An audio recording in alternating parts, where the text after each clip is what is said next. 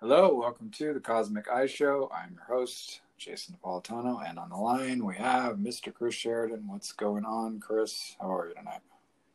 Fireworks, for some reason, are going on. I don't know what occasion that might be, but huh. who knows? This is Los Angeles, and uh, and anything you, you just don't need an excuse for anything. I don't think anymore. I guess not. You know. Well, maybe enough. let's have a, LA, let's, dude. Let's uh, do this. Let's have a celebration since the fires just died out. Let's light off some fireworks. How yeah, there that? you go. How yeah, after that? weeks of yeah, no, I should have PTSD weeks. after weeks of a bobcat fire. All right. No, don't set up fireworks. Are you kidding me? No, they're putting up fireworks right. for you. That's gonna that's gonna set you off. There's nothing left to burn though, and so well, there you go. At least not around here. that's that's the upside to the whole thing.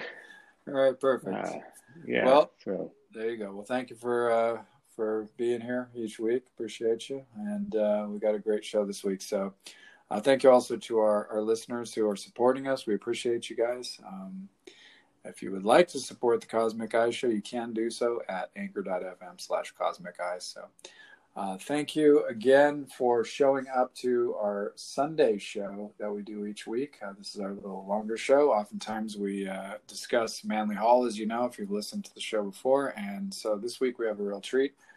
Uh, we're going to be looking at Manly Hall's First Principles of Philosophy. Uh, so this is a book uh, that's set up very much like a series of lessons because it was actually a series of lessons. so it's a very nice, concise overview of these different areas of philosophy, which we will talk about in a moment.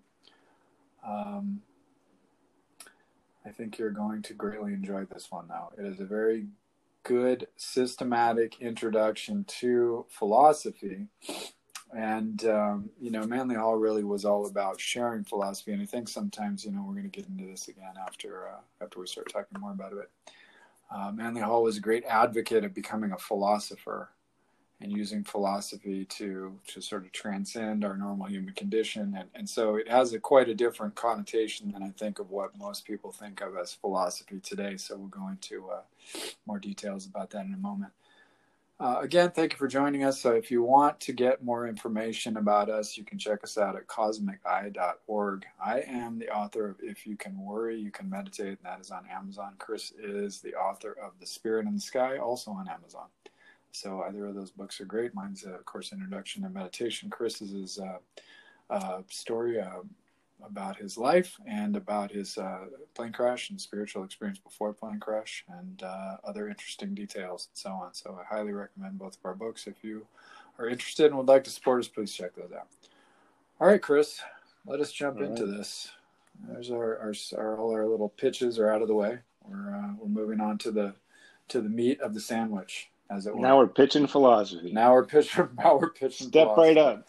You, hey, Step you, right up. yeah. You want yeah. some philosophy here? Huh? How would you like a heaping helping of philosophy, right? So, uh, so let's let's start with that first. The idea of philosophy. So let's kind of clear up this philosophy and what it is, what it means to Manly Hall, what it means to um, the ancients, really as opposed to the more modern interpretation of that idea of philosophy. I'm sure a lot of people get the idea that philosophy is people on YouTube arguing about uh, different, you know, abstract theories. Um, you know, it has a lot of connotations and connections to academia these days, and different departments of philosophy obviously exist in the academic world. Uh, to the nth degree, they break down and argue about the semantic issues of things and the structure of knowledge and all these different things and how it even overlaps into neuroscience and consciousness studies and so on. But when you look at philosophy in the way that Manly Hall is using the term philosophy, it's much different. And I'll just read this really quickly because it really kind of sums it up. This is from First Principles of Philosophy, of course, which we're discussing on page 10 the word philosophy was first used by Pythagoras, or Pythagoras more correctly, the greatest of the Grecian initiates, who is accredited with having created the term. The word itself means friendship for or love of wisdom. Love of wisdom. A philosopher, then, is one who loves wisdom, whose life is devoted to the discovery and application of truth. The discovery and application of truth. So, discovery and application, of course, are two themes that Manly Hall talks about quite a bit, right, Chris? Well, in other lectures, he even describes philosophy as a two step process mm. discovery and utility. Uh, like a lot of us stop at aha. It's like, wow, it blows my mind. Yeah, I just found out that we're all connected. And the sea of consciousness and ether, and you know, or some trip you have, or reading some great book in science. I mean, it's amazing to look at the stars and you can just get wow, blown away by nature and different things.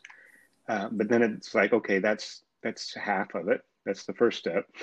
the second step is the utility. If this is so aha, this is so wonderful, this is so wise, if you're a lover of wisdom, if you love it so much, you know, why don't you do it? Uh, the discovery yeah. is very important because a lot of self discovery happens in the process of seeking for wisdom, but the true wisdom really happens when you apply it. And I think this is the, the distinction, you know, you're talking about is different than yeah. what a lot of people think, arguing about stuff you can't prove.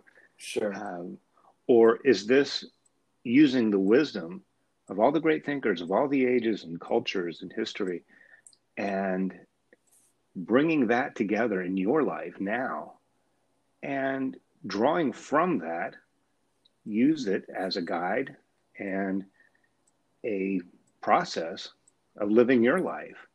That's that's the other half. It's like getting the food. Well, now you have to eat it, or you're not going to get the nutritional value. Exactly. Uh, and that's really where Manly Hall is, his center is, and he presumes that's you know where you are or the reader, and make sure that that's uh, what we're talking about. It's not you know up in the air speculation on metaphysical, you know, perhaps and maybe I mean that part of it's yeah right. oh, that sure, you have to expand your mind definitely, right. but we're looking at a, a whole system different, of different departments. Yeah, exactly. And that's one of them, um, but logic and reason, you know, are in there as well. So, sure. Uh, but he just, I think he underscored the importance that maybe this was lacking. And this book was written in the 30s during the Depression. You know, yeah. talking about these uncertain times, and exactly. that's when people turn to philosophy. So, if you want to talk about you know why philosophy and why now yeah exactly let me say one more thing really quickly before we get into that though this discovery and utility that you just mentioned he, he mentioned he mentions that throughout all of his work he mentions that very very specifically in the secret teachings and he talks about in the introduction to that which we talked about before which is our very first um, podcast that we did uh, one of the most important things about the secret teachings that he points out in some of his other work um, in the book itself as well though he talks about really how each one of those chapters is just a variation on this this idea that i'm going to tell you here right now. It's it's but it's the same idea extended out. It's you know basically discovering utility so he says on 13 first of all i'd like to read this first one. He says philosophy is the perfect science and the science of perfection. The perfect science and the science of perfection. So he's getting into the same idea. The perfect science is the understanding and then the science of perfection is the is the is the application. And that's where he was very clear about um, not just what he would call in some places wool gathering metaphysical wool gathering. He used that term many times. I've seen him say that. Um, and things like that where you're just kind of going over these abstract ideas. Like it was very important for him to stress the the practicality of this work and how it applies uh, which is what you were just talking about a moment ago, and we'll get into. But uh, this idea of uh, of this of this uh, discovering utility is really nailed down here in, on page thirteen, where he says. Uh, more or less, he's talking about the purpose of philosophy. He says it has as its first work the elevation of the human intellect to a realization of the divine plan, a realization of the divine plan. Secondly, it has as its final consummation the elevation of man to absolute union with universal wisdom. That's the the discovery and the utility. So it would be like the relative and the absolute in essence. And so what he's saying is that you've got to have an understanding and then you've got to realize that in this understanding you have to become one with this universal truth in essence. The universal wisdom. There's a union that has to happen and that's the application it's that you put it to use in your life and not only do you understand it but you live it you are it you know you understand that there's no separation between you and anyone else and you you actually operate that way. There's a difference between knowing something and doing something about it. Uh, so let's get back to the idea. It's 1935 when this book was written. Uh, it's the height of the great depression. Uh, it's before we've entered world war ii world war ii is coming. Um, what he's got here though is this situation where people are uh, pretty depressed and times are hard. And he's pointing out that during this time uh, is when people finally do get back to uh, to philosophy because they need it so much. He said adverse, and he's talking about the times then when he wrote this adversity, uh, becoming general, sober thinking came into fashion. When our systems fail us, we learn to depend upon ourselves for security and well-being. It's been demonstrated throughout history that learning is restored in trying times, ignored during prosperous interludes. And you know how true that is, right? I mean, we're not really striving for wisdom and knowledge um, when we're in the middle of enjoying ourselves in prosperous and you know materialistic times when things are going well. And that's why I think right now, you know, it's particularly a great time to study this material because a lot of people are having challenges in their lives. A lot of people are stuck at home. A lot of people are not working right now and so it's a great time to really get back in touch with the the you know the ancient wisdom and the universal truths that you can begin to kind of put your life back in order if that you know if things have kind of gotten into a, a, a bad way as it were to sort of get yourself out of that using these principles. And that's really what this is about. You know, it's about creating a better life for yourself. It's about creating a more harmonious world um, you know, starting with you and then it radiates outward because he does talk about how uh, on the next page, a man is what he thinks. His mental attitude is the key to his code of action, and civilization is fundamentally a code of action. So it begins with the individual, but then it spreads out into the civilization. So our thinking really does make a great difference. Um, and then and then he points out how, according to Cicero, the purpose of civilization is to bring the human family to an enlightened and cooperative state, and that's another one of these um, uh, purposes of philosophy. To bring us to an enlightened and cooperative state, right? Well, for the ancients, uh, the ancient Greeks, and even going beforehand and times you know since in between, um, philosophy was it was more than just you know, thinking about things, um, thinking with others about things. Um, it was even beyond your own personal life. It mm-hmm. was a philosophic uh, society, or the philosopher king that a, a king in a kingdom would rule his people and subjects um, with the wisdom of a philosopher. Uh, still might be a monarch, but you know, having that philosophic outlet or outlook uh, so philosophy, you know, for a lot of these people was uh, an underpinning of, of civilization. Oh yeah, exactly. Great As point. well, it was, it was daily life, and that's why, again, to get back to, and we can't underscore it enough, is that this is about living. This is about how to live your life. This is a plan. It's like the ultimate self-help system, is a living, breathing philosophy. Yeah, and that's uh, why I, you know, obviously we always encourage the reading of these these different books and you know for you to purchase these manly hall works because they're invaluable you know to have in your library. Uh, this one in particular though i you know and i say this i think a lot but i really you know really mean this one with this one.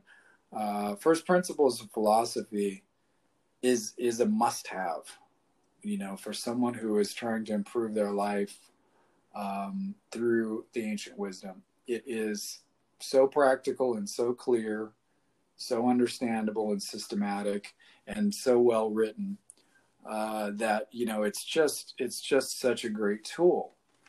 Um, you know, and Manly Hall's work oftentimes uh, has is is a lot. Uh, I don't want to say it's abstract, but it's it's a lot. You know, he's got a lot of a lot of um, great you know mythological and symbolic ideas and you know beautiful stories and you know different different references and images and so on. This one though because he he set it up to be a to be a, a class more or less it's it's set up very much like in you know in a sort of an outlined form with a very clear systematic approach to how you do this why you do this what's important about it how to live the philosophic life like you talked about.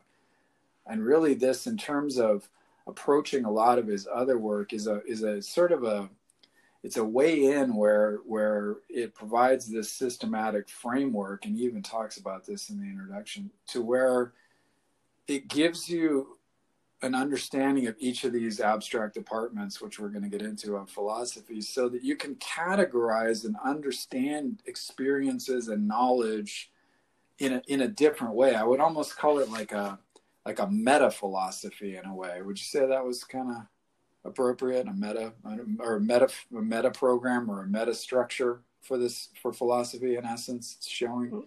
Yes, and these branches or departments, as he called them, the departments um, yeah. are they're all aspects of the same thing, although they can be separated out um, enough to talk about them individually, but yeah. they are all part of this you know together system where they all work together, and you need all of them. So as we go through these, you know, we'll recognize I think most of them, but yeah, um, exactly. But it's nice to have a you know a framework, like you're saying, to look at yourself and things that come up. You go, oh, well, maybe this is something I need to um, you know turn up my aesthetic branch, or like a department store. Maybe I need to you know be in this part of the store uh, because I need these things in my life or in my room. Sure. Or, yeah. You know, nutritionally, you know, you want to a painting in your hallway or something to uh, you know brighten the day. Exactly. And you know he makes this interesting distinction speaking of the different departments uh, so he lays it out in the book and he talks first about the first six branches. These are basically different schools of thought and philosophy branches of philosophy. Yeah run through them. I will run through them, but I want to make this point too uh, that he talks about six of them and then there's and then and then he adds a seventh. So six of these the first six of these are what you might call the academic or exoteric version which he calls it in this um, in this system. And the seventh that he adds is the is, is is strictly studied in the esoteric world. So you're not going to find this in academic philosophy in the universities. All right so the seven branches of philosophy then are uh, metaphysics that's the first one the second one's logic. The third, ethics. The fourth is psychology. The fifth is epistemology. Uh, the sixth is aesthetics. And then the seventh, as I talked about, is called theurgy. That's a very interesting branch. Uh, and we'll spend some time on that as we go through each of these. Now, obviously, the show is, you know, only, uh, you know, usually about 50 minutes or an hour, so we're not going to be able to go deeply into all of these, but we're going to do an overview and we'll, we'll dive into each of these a little bit. But um, but hopefully uh, we'll be able to do more work on this stuff and and we'll let you know about that uh, from this particular book. And again, I highly encourage the purchase of this book because I think you'll get a lot out of it. Um, so, what Manly Hall says about these different branches is he likens them to a ladder of philosophy with seven rungs, a ladder of philosophy. So it's in a way, it's an interesting ladder because when you start with metaphysics, you're starting with really the highest, most sort of abstract, in a sense, uh, ideas. And yet you're working from those principles. And this is where, you know, um, this approach would be more in line with the ancient mind than today's modern approach in, in, in philosophy. Uh, you start with the sort of end in mind, you know, the invisible world, the spiritual world, and you kind of work your way back. But it's interesting because this is the, his branches are, are sort of a circle because you go from metaphysics to logic, which is pretty understandable science and reasonableness and ethics and then you go to psychology epistemology and aesthetics and then you go to theurgy and you're back to where you started because theurgy is this idea of the blessed magic basically. It's an idea of divine work. Um, theurgy is actually the is is is the terminology they use a lot in ceremonial magic today especially of the kabbalistic kind. Modern kabbalistic magic is generally known as theurgy so it's this sort of wonder working transformational thing where you're really invoking uh, the spirit of God within yourself and, and, and, you know, creating that, that within yourself and becoming this sort of more divine individual, right? Uh, but see, you can see how that leads in a circular way in a sense, but it is a ladder. It is a ladder also at the same time that you're working your way up. But again, he starts with this foundation, and the foundation is in metaphysics. Um, talk a little bit about metaphysics, and then we'll we'll, we'll kind of go back and forth with it. Okay. Um, well, to start with, I think uh, he chose metaphysics because it kind of contains a lot of the other ones in it. Uh, it's a broad uh, brush, uh, but it's also distinct to distinguish between physics, and that's the things in the visible, physical uh, world that you can observe. Uh, metaphysics is concerned with what's behind those things, what's you know, the or original nature. Um, yes, you might see gravity. You can see the effects of gravity, but what's gravity? What's you know where does that go? Um, so it's the things that you can't see, really touch or feel, although you can experience the effects of them greatly in your life. Uh, so I think that's the distinction with metaphysics. It's more beyond physics, um, invisible compared to the visible. But like gravity, uh, gravity, a lot of invisible forces um, are extremely powerful, especially our thoughts. So yep. he goes through. Um, he actually even breaks down metaphysics into seven, um, I guess, elements. One is the nature of being. Uh, what does it mean to be? Um, what is the nature of God, uh, which is unknowable. He goes on to explain it's unknowable. So, but it's neat to ponder. Uh, what is the nature of knowledge? What is it to know? Uh, what is truth? Uh, what is the nature of energy? And then he goes to the nature of creation, which is energy directed towards something. You're going to make something. And the last one is the nature of divine and human relationships. That's our place uh, in the divine plan, where your personal goal and what God has in mind for you uh, really become the same thing. And again, Which, like you're saying, that's the goal of this whole yeah. philosophic life not only that it's exactly it's the goal and then it's the foundation which is is quite a bit different so this is this is where we you know when we talk about the ancient wisdom this is one of the things that makes it different from modern thought is the ancient wisdom these these the metaphysical portion of it are the, the universal truths that you're basing your life on. And they're invisible truths they're spiritual truths they're universal truths. Um, and you know in our sort of scientific world today, they'd be known as sort of unprovable in in a, in a sense because there's no real way to investigate some of these questions, which is why they're in the Department of Philosophy and not in science. But the point is, is that you know you're he's basing these ideas on you know the greatest thinkers of you know throughout the years, uh, you know thousands of years of of, of philosophers, and he's you know condensing down this information, um, you know, to these principles, and and sort of laying out an archetypal structure, uh, which you can which you can you know form a foundation. Why and why you're doing this, and why it's important to look at metaphysics first, is because you have to. It's it's looking at that last one, nature of divine and human relationships. In the ancient world, and in many people's minds even today, you know our our place is is is in an order of, and a, and and there's there's order and meaning to our lives. This is a different sort of idea than you know modern science would have us believe, where you know there's this sort of blind force called evolution, and, and there's this kind of happenstance thing that happened where you know life just exists and you know came out of the big bang and it's sort of a happy accident that you know that we exist the ancient mind was not about that at all. There was there's purpose and there's unfolding and there's an evolution. There is evolutionary process, but it begins in these invisible realms and it ends in this material, uh, you know, existence. And then I shouldn't say it ends. It you know it stops over in this material existence and then it ends up cycling back into that spiritual world again. And then it you know goes round and round uh, because most of these ancient ideas, specifically Neoplatonic ideas, had an element of reincarnation to them. So it was there's a certain chain of being going on. You know, there's and and and, and existence in the material world is only one one sort of phase of that right so that's why i think he's you know he's, starting with metaphysics because that's where they did in the ancient world they started with metaphysics so here's some universal principles to guide your life by. There is order, there is structure, there is purpose. You start with that premise, and then you then you work through these other divisions.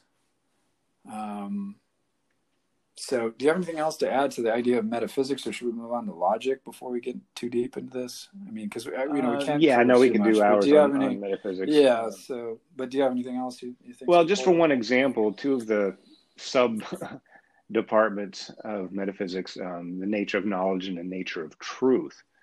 Um, Manly Hall made a, a great analogy with these two that knowledge could be uh, the more fragmented, all the things that you know, you know about this, you know about that, uh, or even the things you personally know. Um, but then truth with a capital T is this one reality that's behind all knowledge. And the analogy he uses is that this truth, this one reality, is akin to white light. Uh, but then when white light, this white light of truth, if you will, when, then when the white light passes through a prism, uh, it's broken down into its many colors and all its many forms. And that would be knowledge. Those would be all the different things that you might know. Um, so they're related to each other. And um, he hints, uh, and it goes through all this, that there is a larger or something behind everything. Um, yeah. You know, that there's a, a substratum or something, or a common essence, or the one story that um, determines all stories. Uh, and that's a recurring theme. So, and that, you know, comes up in, in metaphysics, but um, yeah, that's about all I have. And I like how we just go straight into logic right after that. It's like the whole other side of the coin. Yeah, exactly. It's it's interesting. You go from this very sort of abstract realm, in essence, abstract not in the sense that it's not not applicable and that it's not true, but abstract in the sense that you know it's lofty you know, and it's it's grand these theories, but at the same time they are knowable and understandable, and they are even logical. Um, and that's you know again that's the difference between I think the ancient mind and the modern mind is it was grounded in these metaphysical understandings and the idea that there actually is a universal truth, and then there's these sort of uh, refracted rays of light coming through this prism that makes up the relative world that we live in and all the different you know the different the 10,000 things as they say in the Tao you know but they all come from that one. Uh, but so so moving moving along though uh, logic then is the next department on this on this ladder of philosophy. And you know most people are familiar with some of the ideas of logic of course. Uh, but basically he he kind of points out how this is the doctrine of reasonableness and notes how science comes from from a lot of these logical ideas and the sort of scientific method method and so on derived from these ideas. Aristotle was a huge influence in this particular department of philosophy, obviously. Um, and Bacon, the father of modern science. Yeah, yeah, um, absolutely. Also, you know, uh, used a lot of logic in his uh, his work. Yeah, and you know, it's it, again, it's interesting how this follows metaphysics. One of the ideas that he notes really about logic too is that, you know, it's a it's a sort of process by which we we order our mental processes, uh, the mental process by which we live, and we can establish then a code of living, a code of living, and you can, you know, we talked about that earlier at the beginning how this code you know plays into the idea of civilization and so on how our individual codes and our characters play into the larger codes of, of civilization and, and so on. Uh, but then these this logic helps us develop that character helps us live consistently with the values uh, that we that we've investigated. And we do that through a systematic way of of, of using logic to to pinpoint what our beliefs and our values and our understandings are and then live those things out. But again, those are in, informed by these metaphysical truths uh, that we, you know, that we're uh, that we're building our, our foundation on.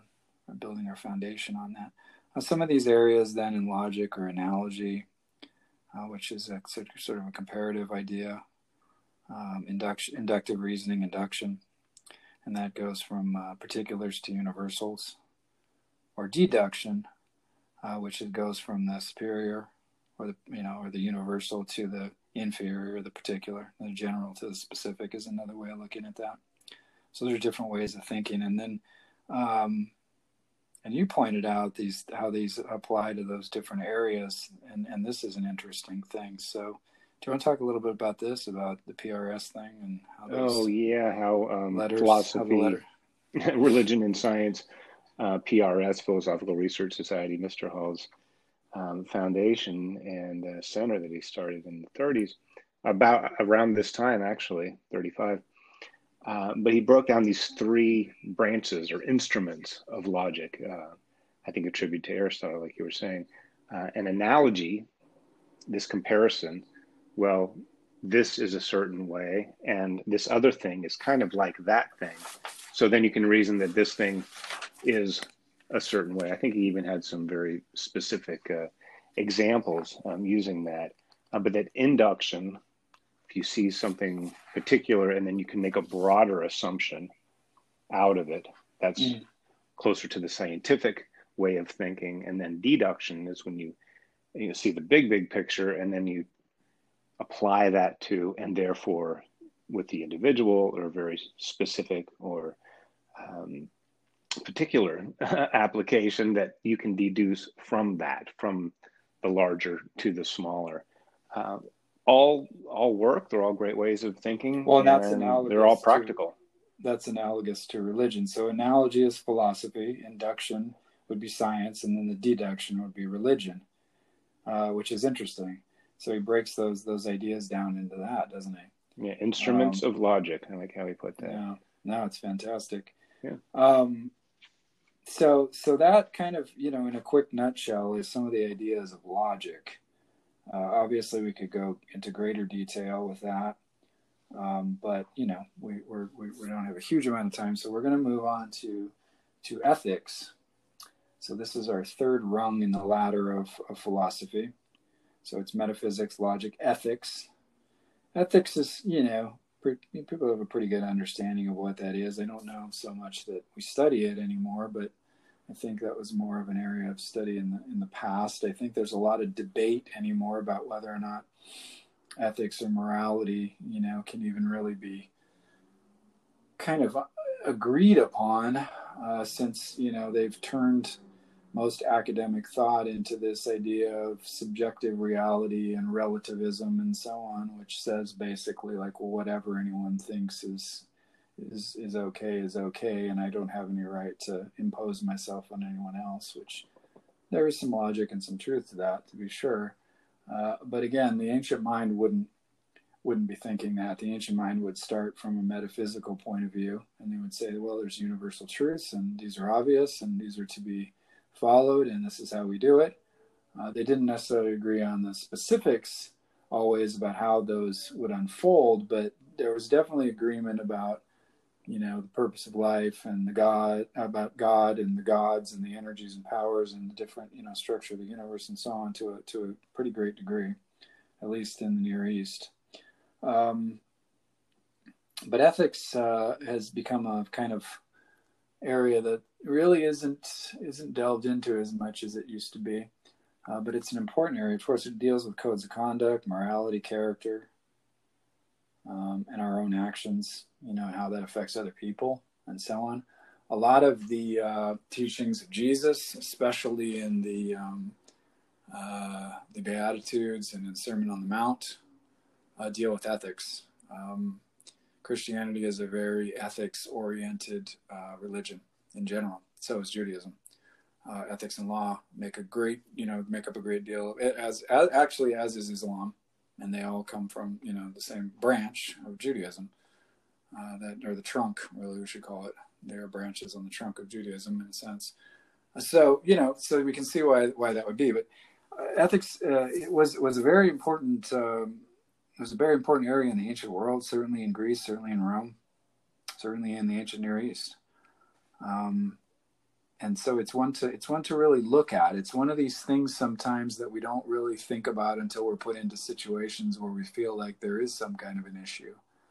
Uh, but this is where manly hall you know he really stresses the idea that you have to think this stuff out and you've got to use logic to sort of come up with a a code of conduct for yourself that you're that you're comfortable with and then you know follow that and have integrity. I mean you have this kind of what you know what often is called today situational ethics where it's like that really means you know whatever's best for me and whatever's easiest that's what i do in that situation. And a philosopher would not live life like that. A philosopher has uh, ideas that are grounded in in in you know an ethical and moral responsibility has made decisions and tries to live with integrity according to those those ideas right that's a well even uh, even a warring tribe or nation uh, the knight um, in medieval times or uh, say the samurai um, mm-hmm.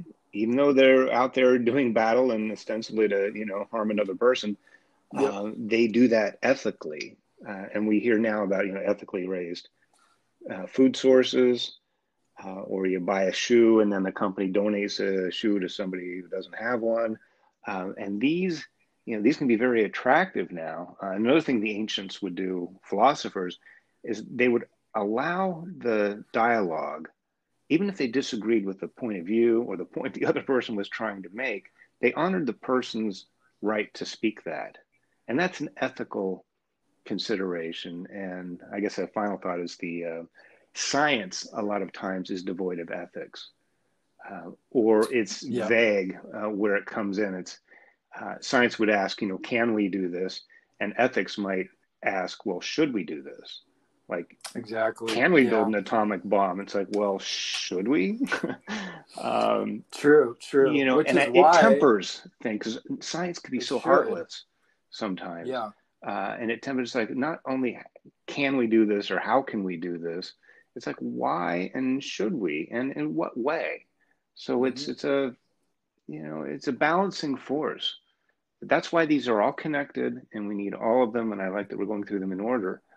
Uh, yeah. because each one brings something else, another quality to whatever it is you're thinking about or trying to do, or your personal mm-hmm. relationships, or where anywhere in your life where philosophy applies, which is essentially everywhere. Absolutely, and you know you're right. Ethics deals with should we do this? What are the results of of these actions? How will will how will those play out and affect others, um, and so on? And that's why you know science wouldn't even try to ask those questions. It's not equipped to deal with them, and this is why you know this is why science can be such a dangerous force at times. And and when it's not tempered with all these different areas of learning um, it can go off the rails you know and you get all this crazy genetic engineering and chemical weapons and you know trying to crossbreed different different animals and you know human life and all these crazy things that you know you have to ask these questions like should we be messing around with certain things? Should we be messing around with dna should we be you know modifying nature? Those are questions that have to be asked you know and and looking at the the the, the consequences of those actions and thinking about all the people involved and all the animals and all the you know and nature in general the earth itself as well uh, those are questions that, that have to be looked at, and that's the Department of Ethics that would answer those questions.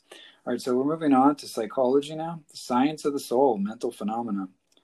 Uh, this is our one, two, three, four, fourth uh, rung on the ladder.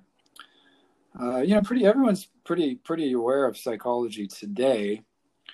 Uh, you know, we see so much psychological stuff in the news and on social media, and you know, a lot of people think like psychology is self care and um, a lot of these sort of pithy little sort of you know hashtag oriented phrases that people come up with that they think that's psychology. But psychology is much deeper than that. It's as, as i said the science of the soul you know psychology psyche is the soul. Um, it's the study of the soul in essence. Well it used to be. It used to be that's and here, the, where, where Hall makes the distinction, yeah, the ancient was more soul based, where it was the art of psychology and your mm-hmm. connection between, you know, spirit and your body. Mm-hmm. Uh, whereas the modern, it shifted more towards the mind based, uh, you know, aspects of your mind and thoughts. Yeah. And we'll just yeah, think yeah. better thoughts and you'll have a, you know, change your mind, change the world. The mind is part of the soul. It's yeah. I, I, think this soul based and in some branches like archetypal psychology or Jungian, um, as it were, that have uh, m- incorporate more of the soul into the formula for psychology than some other ones. Well, Jung's, I would, do. I would say it's it's it's based primarily on that, and that's why it's it's not a very popular psychology yeah. today, except amongst certain individuals. Um, but I, would go even further than this, you know, and this was Manly Hall's day when he was writing this modern, you know, the modern idea is mind based. It's not even mind based anymore. It's now brain based. It's cognitive. Yeah, it's like yeah. this cognitive and behavioralist model now that's probably most most prevalent in psychiatry and, and psychology today, uh, which is why there's so much pharmaceutical involvement with psychology and psychiatry today. I mean, psychologists can't can't prescribe, but they certainly will send you to a doctor to get to get the prescriptions and so on. And you know, and that's the difference. It's like this, the, you know, the ancients and Jung himself, uh, you know, following these ancient traditions, also, you know, they they they start from a different premise, and that premise is there's a soul, and that premise is that that soul is connected to to spirit, and that spirit is connected to the infinite um, you know, and there may be different levels to that, and there may be disagreements about it. But in the end, uh, one way or another, there's a there's there's a soul, which is a, you know a more sort of spiritually oriented idea that is connected to something beyond that in some way or another. Um, you know, there's various ways of looking at that, but that that's that's the difference between the in, in a lot of ways between the, the, the modern and the and the ancient version of that. Uh, but you're right. I mean, that also that mind-based thing. But even today, we go we've gone so much further to brain-based. You know, it's all this neuro these ideas of neuroscience and all these different things, which are there's some definitely valuable contributions to all that. I'm not knocking those things when I say that, but without the idea of soul and without the idea of some sort of ethics, logic, and metaphysics behind that, we go off in really dangerous directions, thinking that the, you know that the, that the body and the brain are just machines um, that just need tuning up with the right with the right drug or the right um, you know behavioral treatments or something like that. Uh, I think it leaves out a great deal of what makes us human, and the soul is the factor in that that really um, makes a great difference. You know, recognizing that there is a soul and giving it some kind of weight in your life, and that's what Jung was really saying: is there's this inner life that's going on that involves the soul, and of course this outer life that's very important as well but you have to put the two in accord with each other. And that's again that's the same thing manly Hall hall's talking about. You know it's the inner and the outer the upper and the lower the as above so below. Same ideas right? Same ideas. Uh, so that's that's a more ancient approach to psychology. So move on now to uh, epistemology as we're kind of getting into this thing. Uh, this one deals more with the nature of knowledge. You want to talk about this one? Okay. Uh, ontology is, I think, going back to where we're talking about the nature of being. Uh, that's what is. And epistemology is how do we know things? How is it that we know this is a, a thing? So ontology is more, um, you know, what is, and this is how is it that we know that? So it's the nature of knowledge, how we know things, and also how we learn things, um, and what value is it? It's not just the content or the component of knowledge. It's you know what is its value, and there's uh, even the uh, I guess it's a debate. I'm not sure, uh, but a distinction sometimes made with education, and it does come from the word meaning to draw out, educo. Um, is is the role or the goal to draw out what's already in there, or is there a blank slate that I'm going to educate uh, this knowledge on top of? And that's something that epistemology covers as well. You know, how is it that we learn things? Do we come knowing things and then we remember? Or do we come knowing nothing and then we have to, you know, whether it's nurture or nature, we have to have some, um, you know, imprint. Uh, and you could say both are true, but again, how we learn things, how we know things, sometimes it comes from a really mysterious place.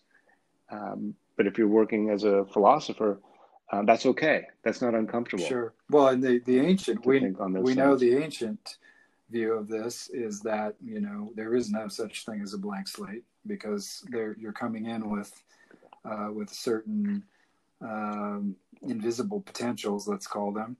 Um, in most ancient systems, there was some thought of uh, either reincarnation or some sort of you know previous life experience or something coming from the gods along with you, trailing clouds of glory, as Carlyle said. Um, there's some sort of ideal that's that's within you. You know, this blank slate idea is a pretty modern idea. Um, it doesn't exist in most of the ancient ideas and ancient cultures.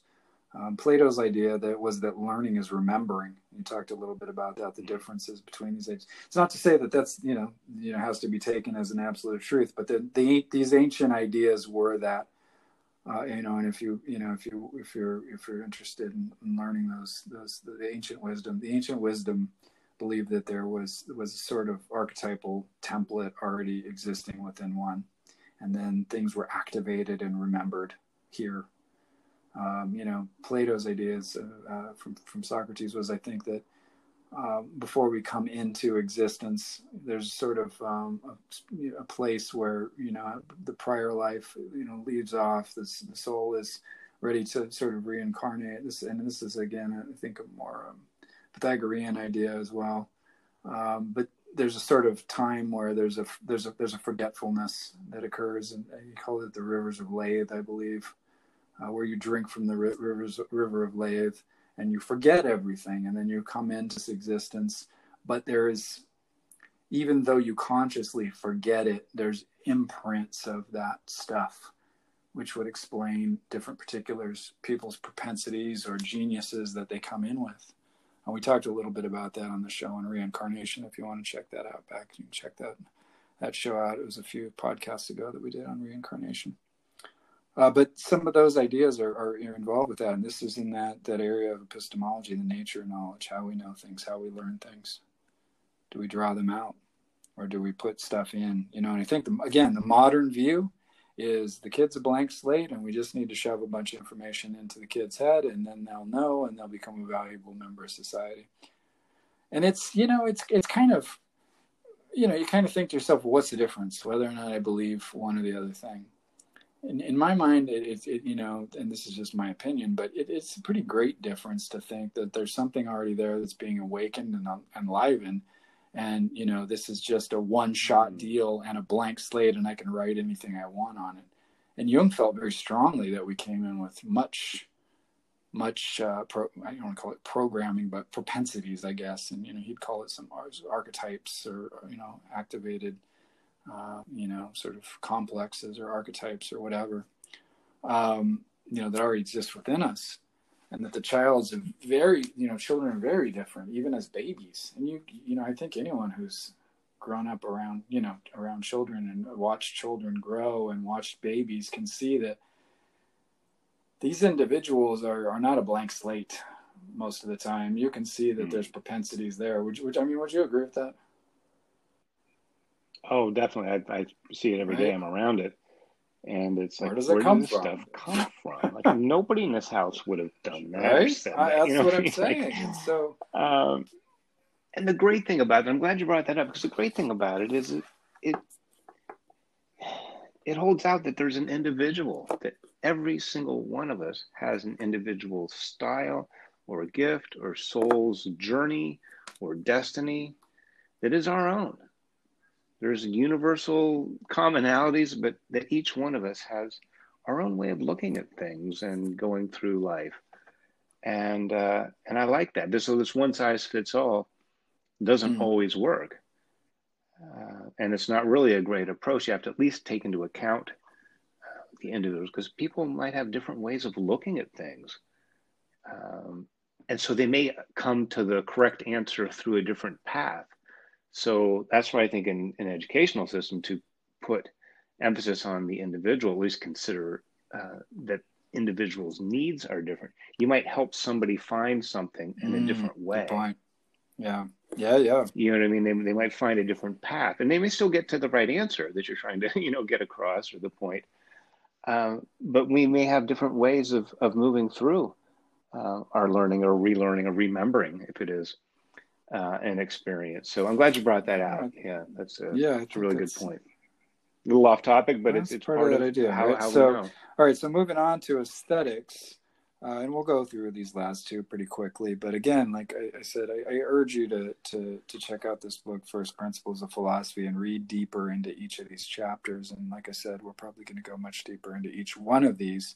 But for now, this is an overview. So the next one is aesthetics. So this is the sixth rung on our ladder, our philosophical ladder. We started with metaphysics, went to logic, ethics, psychology.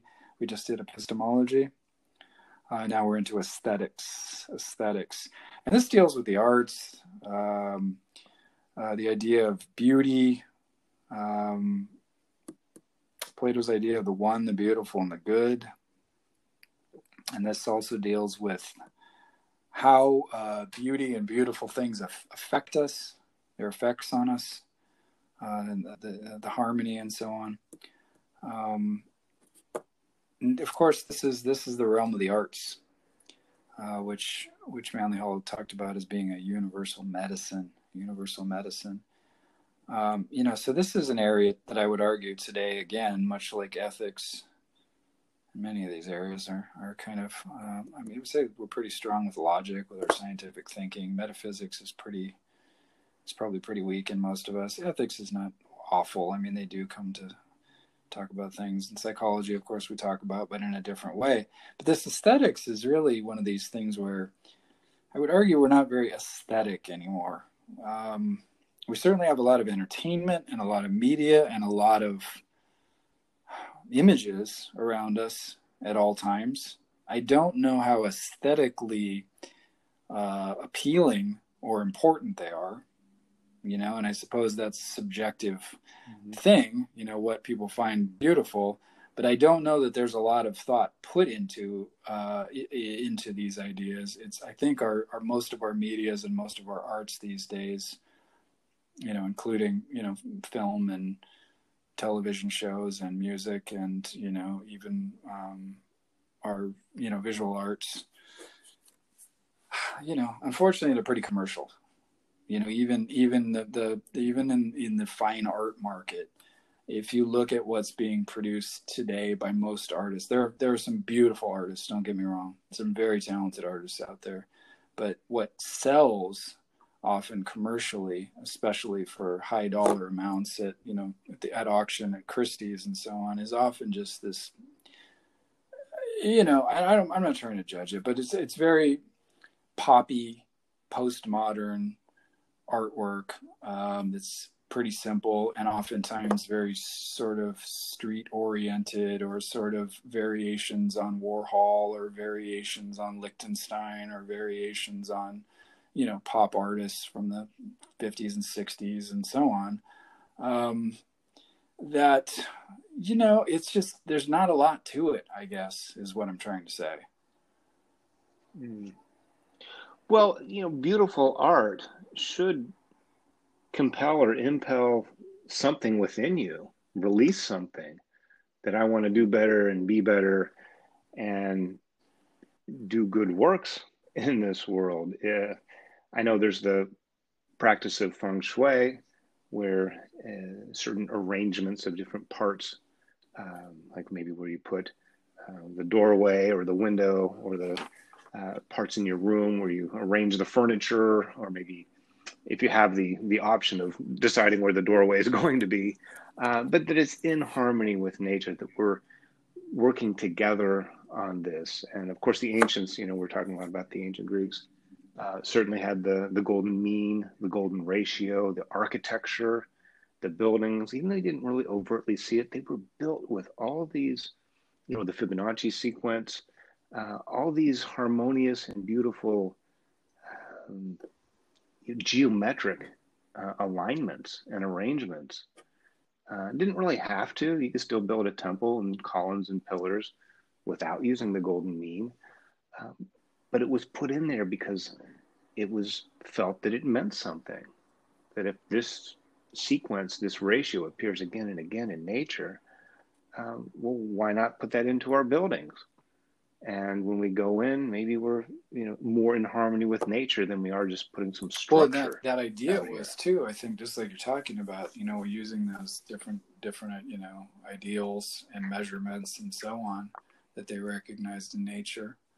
Um, you know they put you in harmony with nature. They put you in harmony with harmony and balance.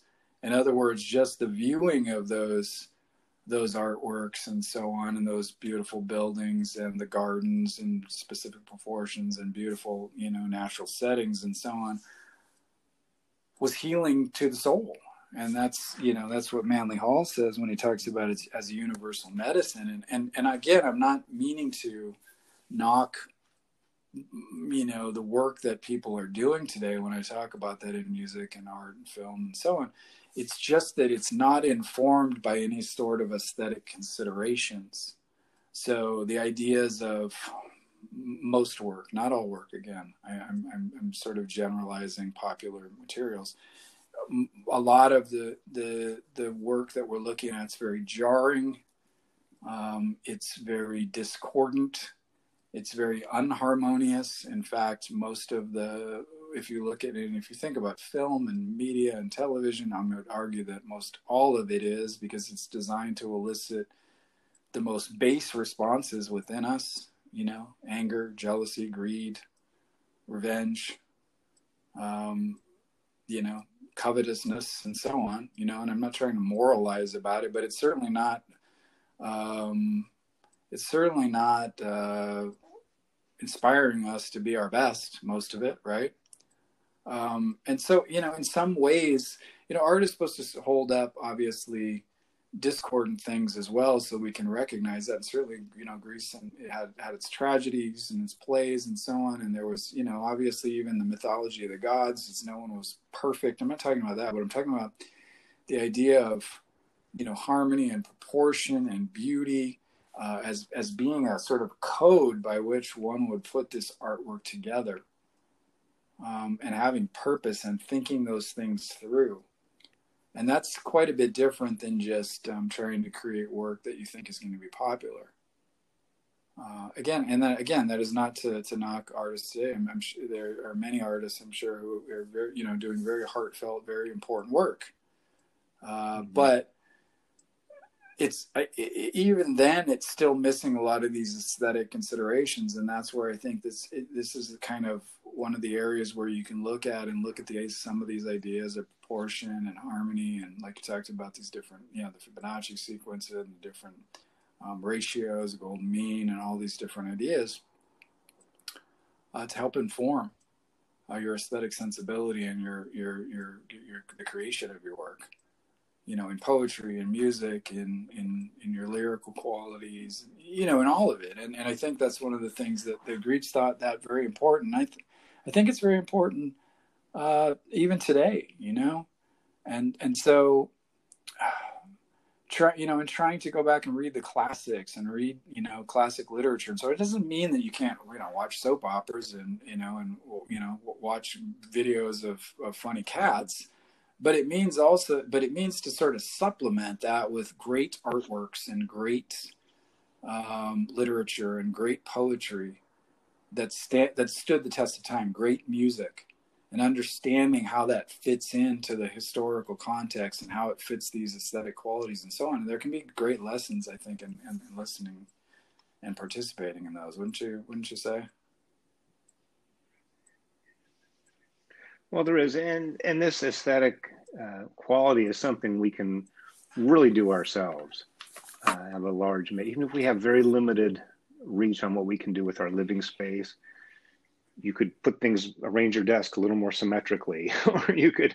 There's you know small things that can help balance you, help restore order, especially in a world that's full of doubt and yeah. fears and inconsistencies. Uh, if we can control our environment or you know our computer desktop or whatever we're doing and make it just a little a little bit better or maybe then put a plant there by the window sometimes it's one small thing can open up a space um, and and help you know connect you it's it's not again it's like a object of veneration it's not just the object itself that's beautiful. It's your connection to that and what that brings up.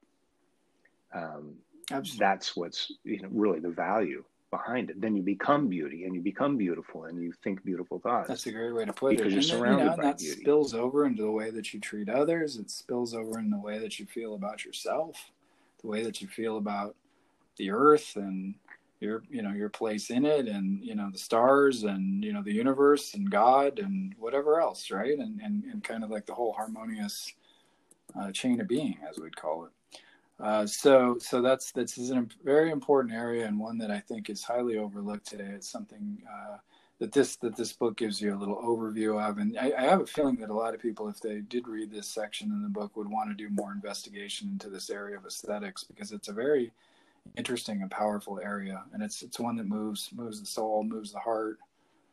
Um, you know, and most of us are affected by art in one way or another, and it's a way to understand it and go into it philosophically that gives it a deeper layer of meaning. It doesn't strip it down and you know try to dissect it and kill it.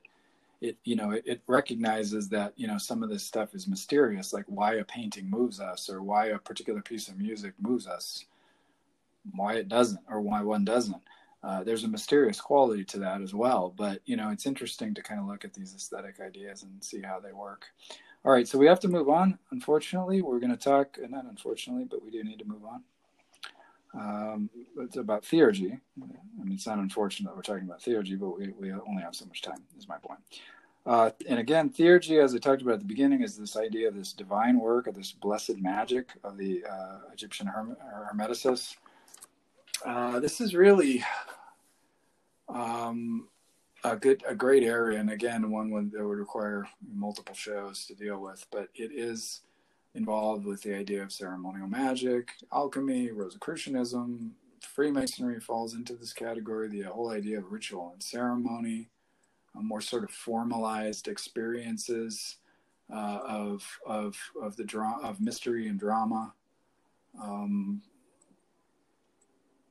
definitely, as I said before, ceremonial magic. And in regard to this, if anyone is interested in, in a very uh, great book on ceremonial magic, modern, uh, but then draws from this the same traditions that Manly Hall talks about and this this Egyptian Hermetic tradition and uh, particular Neoplatonic traditions and so on, uh, is Israel Regardie's book, uh, The Tree of Life, a classic in the field of ceremonial magic, Kabbalistic ceremonial magic, and one that I would highly recommend. So if you're interested in this idea of theurgy and you want to go beyond this, definitely check that book out.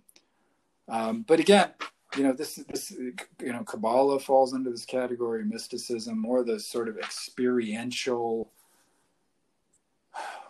almost uh, you'd almost call this the yoga of the West, and that is what Dion Fortune called Kabbalah in her great book, uh, Sacred Magic of the Kabbalah um, you know that this whole tradition is is sort of the yoga, the yoga of the West. Excuse me. Her book is called. Her book is the Mystical Kabbalah. I'm sorry. Well, it's the doing of it. Magic of the Kabbalah, mystical Kabbalah. Okay. You know this this yeah, theurgy is the practice. It's the act of living philosophically. All these the six previous ones, uh, you know, are brought together. And yes, you have the painting in your room, and you have um, you know, logical thoughts and everything. And this yeah, is now when you you become the alchemist. Yeah. yeah. You know, you are the magician. Mm-hmm. You are the the healer. Uh, you are the guru. Uh, this is where it all happens, and you he Hall points out that the other six, the first six, were more or less you know knowledge gained out there in the arts and sciences, and that this seventh one that's what's learned within. That's what really can't be taught, but by applying all these six into your soul, using them in your daily life, um, it's then what do you gain from That's a that? great point. Yeah. You know, what do you learn from that? What comes out? This internal knowledge, uh, but this internal knowledge just doesn't come out from you know nowhere. I mean, it's it's in the practice of being a philosopher, using these other branches. Um, that you know this is the consummation this is where they all come together in you well and this you are the is, philosopher absolutely and living then, you know and then again it's like yeah. you said it's coming full circle You know, so we started with metaphysics as a sort of first rung on this ladder, and then we end again almost like in the metaphysical world, but we're actually experiencing it. We're becoming one with it. You know, and again, this is the, the, the whole the six steps are the discovery, and then the seventh step is is really the utility although discovery and utility are happening throughout the whole process you know this is sort of the apotheosis this the, this theurgy portion of it where you're you're becoming one with that knowledge you're you're you're embodying it or in as manly hall put it, and you often explain as as in, he said ensouling it right ensouling it Well, you've learned the notes and now you're playing the music. You've learned the steps. That's it. And now you're doing the dance. You know, it's it's a very expressive. It's the yeah, art of your life. That's a great way to put it. Yeah, excellent. This philosophic life. That's it. And so, that's, you know, unfortunately, we are uh, getting towards the end of this thing. But again, I wanna I wanna recommend this book, and I'll give the title one more time, one final time. First Principles of Philosophy uh, by Manly P. Hall. And so you can see how all these different departments of philosophy work together, how you can apply them to your life, and uh, most importantly, how you can, you know, transform your life with the, the knowledge that they give you. Um, and that's really what this is all about, and that that's really what he wants to stress. And so that it's philosophy then is not some abstract concept, but it's a way of life. It's a philosophic life, isn't it? Um, it is, and I like what he says about. It. I'll just loop around to the beginning. Philosophy overcomes doubt. It rescues men from despair. It perceives justice beneath injustice, and gives vision and a certain hope. So it's really the light of the world. It may be our way out of this mess. With and he makes no bones about it. He says it right there that this is the importance of it uh, can transcend really all the difficulties of life. Absolutely, absolutely. so another life. reason to study this ancient wisdom and apply it to your own life, uh, and look for these truths that have you know that have sustained us and and uh, you know transformed us throughout the ages. Um, and this is really what Manly Hall does throughout all of his work, is he's finding and condensing down these these these ancient ideas into practical ways that we can apply them to our own lives today. So, again, uh, highly uh, highly recommend this book. Thank you again for joining us. We appreciate it. Uh, we're here each Sunday with uh, with our show, with our Cosmic Eye show, and then also on Friday we have another version of the Cosmic Eye show, the uh, Emmett Fox Friday show that we do, where we look at his work, um, finding user inner power. So again, please, uh, if you can, we, we thank the people that are uh, supporting us financially. We really appreciate you guys. Thank you so much. Um, if you can uh, and you're not, please support us at anchor.fm slash cosmic eye help us to, to bring this, this work to others. Keep moving it forward. Um, and check out our, our books. Uh, Chris is The Spirit in the Sky, and I am If You Can Worry, You Can Meditate. Again, both available on Amazon. Uh, thank you again, Chris, and have a great week. Goodbye, and God bless.